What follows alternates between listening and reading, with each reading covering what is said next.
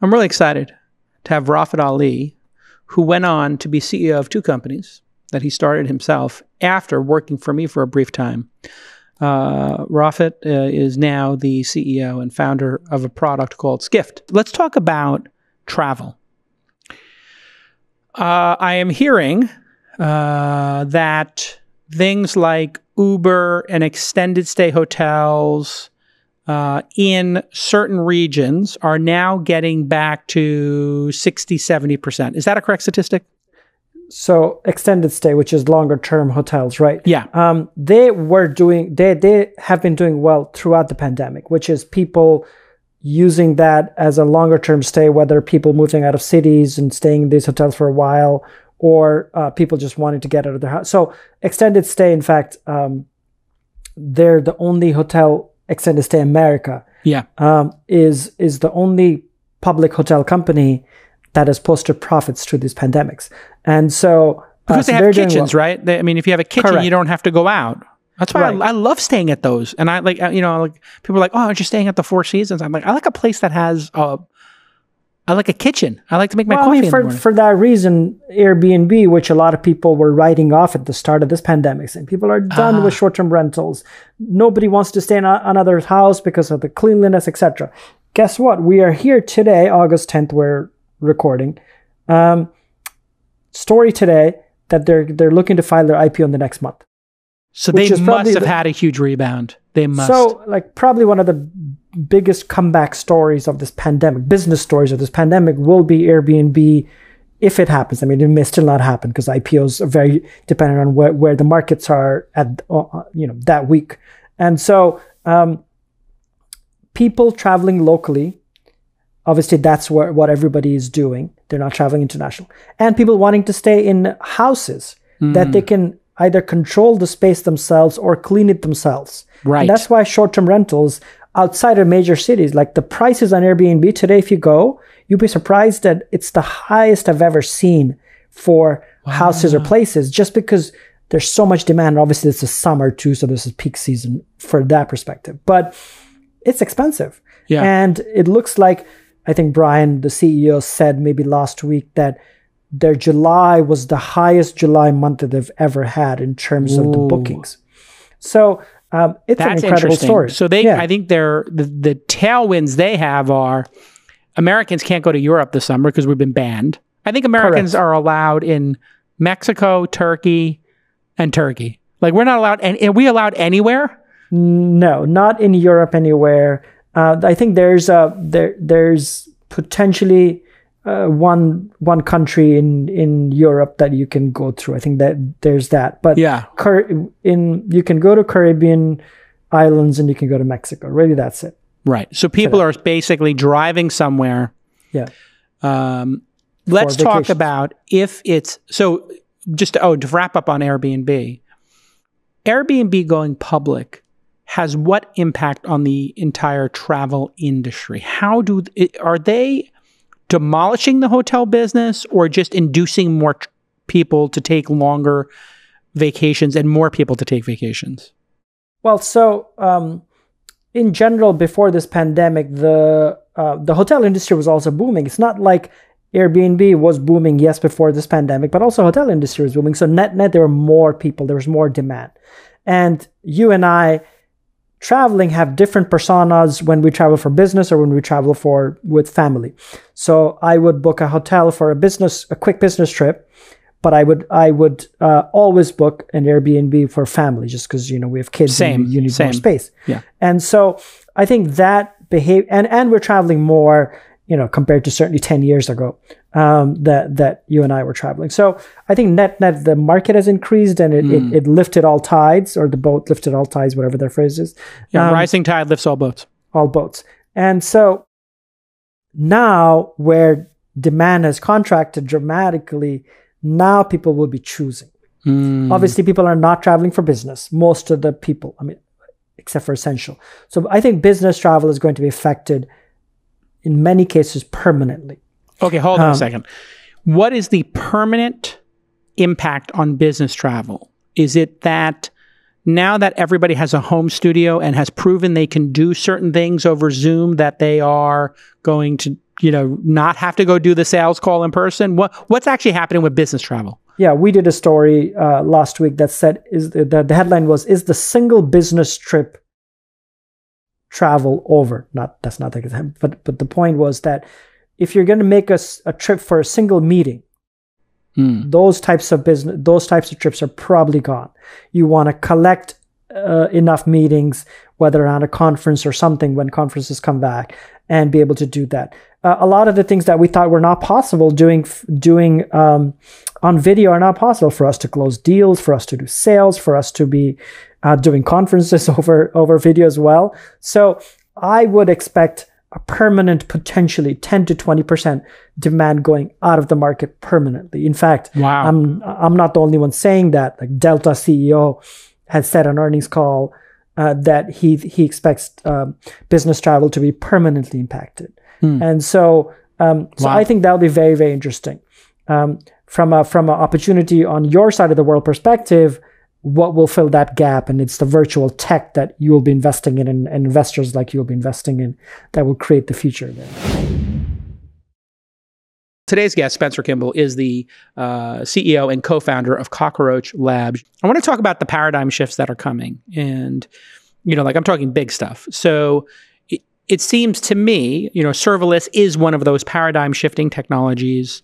Uh, quantum computing is one that's often cited. Power and power consumption, uh, and then CPUs generally, storage is sometimes a blocker. When you look at things that could shift paradigms, you know, in the next 50 years, and now we're, you know, now we're going to sort of go from the midterm to the long term here.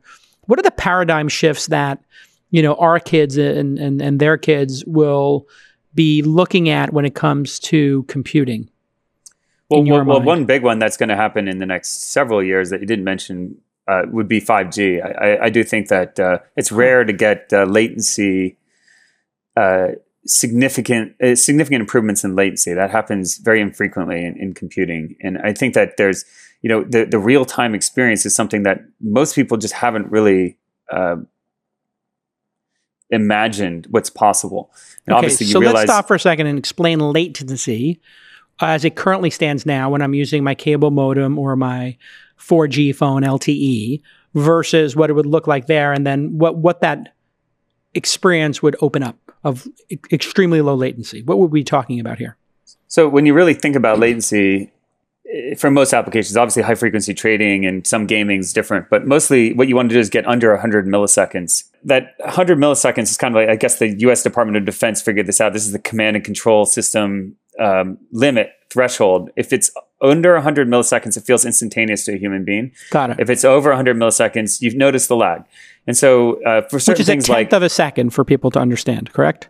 Exactly, a tenth so. of a second. So it's not, it's not, it uh, doesn't seem like much, but it's an eternity in, in computer world. But like, you know, the, the reality is that when you, everyone on their mobile phone right now hits buttons and they are, they find it extremely normal to wait a second or more for something to come back. Right. And and and what what could happen is you know 5G is a, is very much an enabling technology because it, it's basically going to ensure that you know, for all of the users out there that have 5G, you're able to get on the backbone within, say, you know, around 10 milliseconds, 10 to 20 wow. milliseconds, and, and that's uh, you know, that's kind of true with LTE right now, but it's it's not um, it's not very consistent. Hmm. Uh, but the combination of 5G and um, and, and also startup companies and bigger companies, uh, you know, anyone that has a service they have to actually co-locate the application servers and the data next to the customer. That's mm-hmm. why when I was talking about this horizon where you squint at it and you say, here's what serverless could be, I'm talking about uh, scaling globally. And really what that means is giving global customers a local experience, which means that you need the 5G so they can get close, they can get on the backbone quickly. But then you need to make sure that the application and the data mm-hmm. is stored close to the customer. So you can't have an Australian user hopping across to Virginia and that uh, that is going to be like a, a really big uh, paradigm shift when you can actually easily you know democratize the ability of even a startup uh, to create a global application data architecture so that they can give customers wherever they show up. Let's say they show up in brazil. You don't, don't really know when you're a startup or tokyo or something mm. like that. You want to give all of those customers a, a wonderful sort of first class user experience And I think getting everything under 100 milliseconds in your application is going to enable a lot of uh, what feels very fundamentally different in terms of how applications behave. Like imagine when you're sending a tweet out or you're you're typing something. Uh, right now, you might get some little uh, yeah, a little spinning little, wheel of dev, little dot dot dot ellipsis, whatever. So and so's typing. Yeah. Exactly, and and what you could do instead is really um, create a, a vibrancy through uh, you know real time interaction with the larger community. Right. Uh, that's that's going to change how things feel. You'll feel this connection. Uh, Rich, right now, you know, there's like this. Uh, everyone spends so much time. You just walk out on the street. I mean, less in COVID times, but everyone's sitting there glued to their phone. We're spending hours a day, like through this interface into these virtual worlds, but it's very slow. So the interface is like this incredible lag uh, which doesn't feel so bad compared to writing a letter or you know sending an email. Even it feels quite real time compared to that. But uh, the it, it, could feel uh, more like real life, and I think that's going to be a um, that's going to usher in. Uh, a lot of new use cases, a lot of change, uh, and and a lot of opportunity fundamentally. I'm really excited about uh, our next guest. Jason Fried is with us. You know him as the co founder, along with my good friend David Heinemeier Hansson, who's had two amazing um, episodes of this podcast over the years. We've had great discussions, um, and they co founded Basecamp together back in, I think, 99. Uh, and they have a new product that just came out called Hey.com that's taking the interwebs by storm. I've been trying to have Jason on the pot. I don't know. We've been talking about this for five or six years in the making. Explain to people who don't understand the beef you had with Apple, how it went down, and, and what your position was and what their position was. Yeah. So um, there's a lot to it. So first off, we released. Or we followed all the unwritten rules. So the unwritten rules basically are if you have a software as a service product, which is what Hey is, um, and you allow signups on the web, well, you're not allowed to say, sign up on the web on the iOS app or or subscribe or have any billing information or mention money in any possible way in the app if you don't want to pay Apple 30%, which we don't. Um, this is what we do with Basecamp. This is what Salesforce does. This is what Slack does. This is what Netflix, everyone does. You just Spotify, all of them, right? Um, you don't mention all of things. them. Yeah. Yeah, almost all of them. You don't, you don't mention these things because this is the unwritten rule. As long as you don't mention that, Apple's been cool with it in the past. So that's what we did with Hey. We did the same thing we've done with Basecamp. Basecamp's been in the App Store for eight years, never a problem. We submit the app, version 1.0, to the App Store. Um, Apple approves it. So mm. we're in the App Store. Wonderful. We're all happy. We're thrilled. Um, then we release 1.02 to the App Store, which is a bug fix update, and they reject us. And they reject mm. us on the grounds that we basically owe them 30% of our revenues because we are a paid product and you have to offer if you have a paid product you have to offer in-app payments apple's payment system within the apps to allow people to subscribe which was news to us because we followed all the unwritten rules everyone yeah. else followed you know and and we never had that experience with basecamp. So we we thought there must have been a problem. And so we filed we filed an appeal basically. And then they came down saying no no we're right. We as an apple we're right. You owe us 30% um, or and or if you don't you know if you don't comply we might kick you out of the app store essentially like completely out. Even though we already approved your 1.0 we might just kick you out. Right. And so that's an existential threat. I mean if you're not in the app store and you have an email product like you're, you're done trouble you're yeah. done right well also so, because the apple consumer are the are the the vanguard they yes. are the early adopters and let's face it they are um, they pay they pay and yeah. anybody who's had an app in android gets you know, three times the downloads in Android and you know, one third the revenue or something in that ballpark. Yes. So we had to be there. Yeah. And so, you know, um, then, you know, so we filed this appeal, they rejected us, uh, and then we kind of went to the press, which is what Apple says you shouldn't do. they have a whole No, they thing, like, do not Like Don't like go that. to the press. Yeah. So, but, you know, like here we are. We're a small independent company.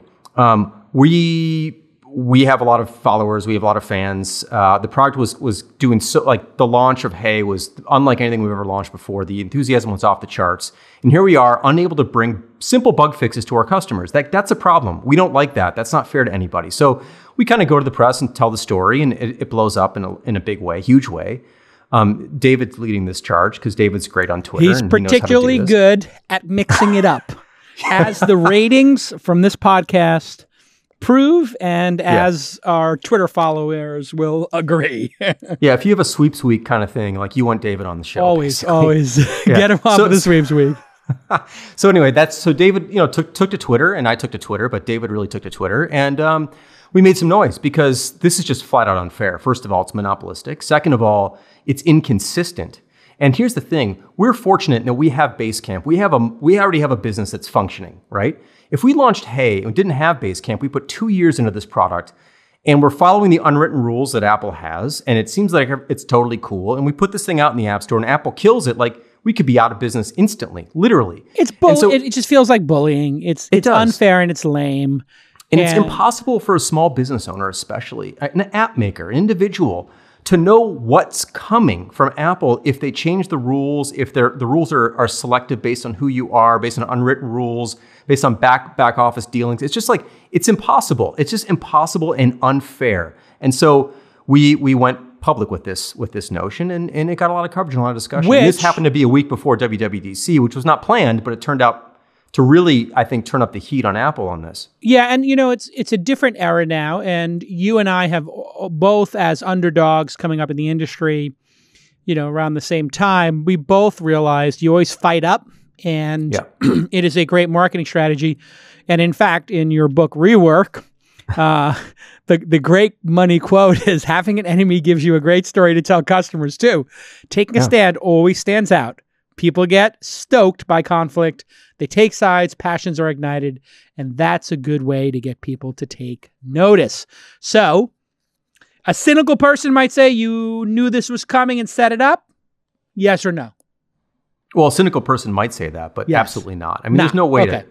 We truly, we, we You didn't followed- know if they would followed- do that. Yeah. I had no clue. And in fact, they they approved 1.0. Like, if our plan was to have them approve 1.0 and then reject the future versions, which had no changes that were material to, to payment, that would be, like David says, playing 4D chess, basically. Like, we put this in the App Store. I, I, we wanted none of this controversy. This was a shitty two weeks for us. I mean, it was Well, it also It was- sucks because you can't make basic fixes.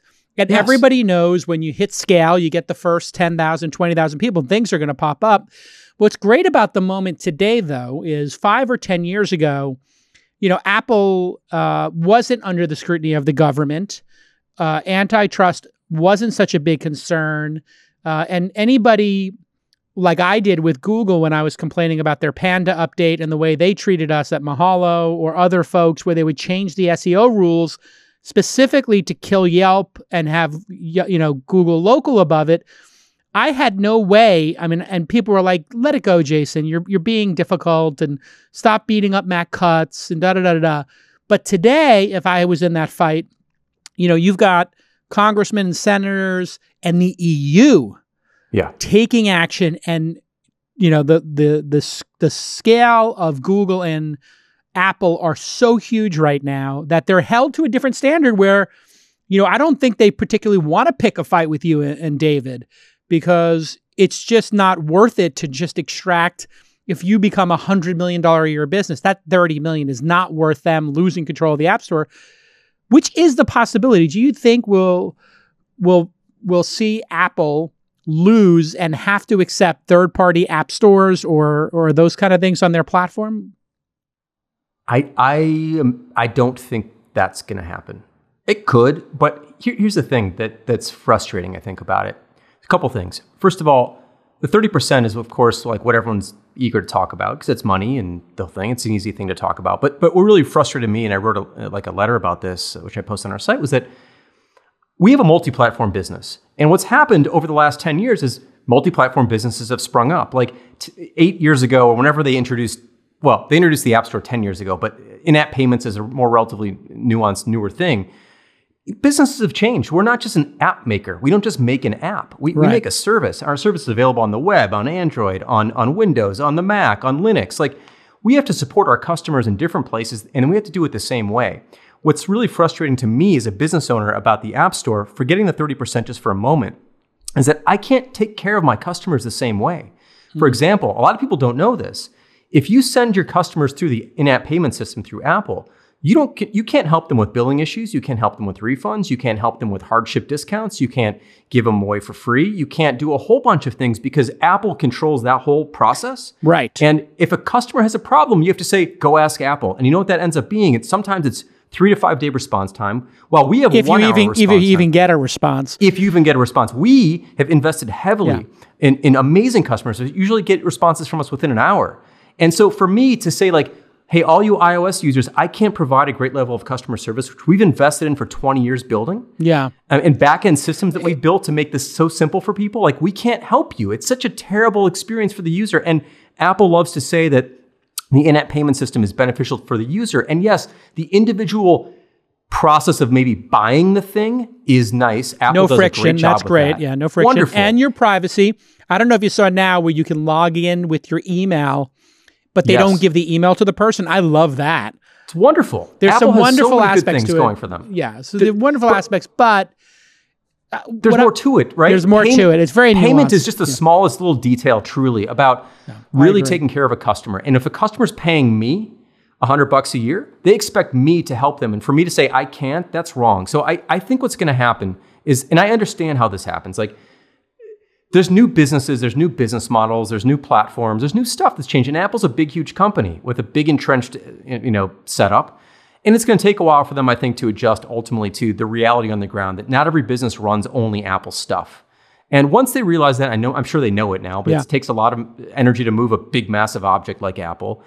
They will probably ultimately allow people to choose their payment processors to maybe one of the things I'd love to see happen is sort of a, um, a, a sort of a decoupling of the, of the charges. So let's say we have 30%. This is an idea. I, I don't know where this goes, but here's an idea, right?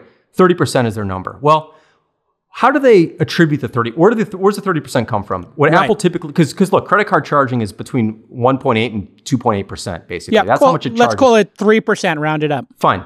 3%, right? Okay. Perfect. So what's the balance? Well, distribution. I don't need distribution. I have my own distribution. Yep. Marketing, discovery. I, I get how if you're a brand new app maker, you don't have a business, you don't need that. I don't, uh, you might need that. I don't need that at all. I can send all my customers. So for me, I'd be happy to pay 3% to Apple perhaps to, to process cards if Yeah. that was a choice. I'd also be happy to pay perhaps for the process of reviewing an app that we submit because there's time I wish involved. they would Okay. do that. Why don't Right? they allow you to pay a hundred bucks or five hundred bucks, something de minimis, to get your app reviewed? This waiting and waiting is Yeah. ridiculous, and I think they do that specifically to have power over you. And this is the Google technique as well, which is if if we make this process opaque, the more opaque we make it, the less you can complain on CNBC, like you know David was doing, because they're just like, oh no, it's in process.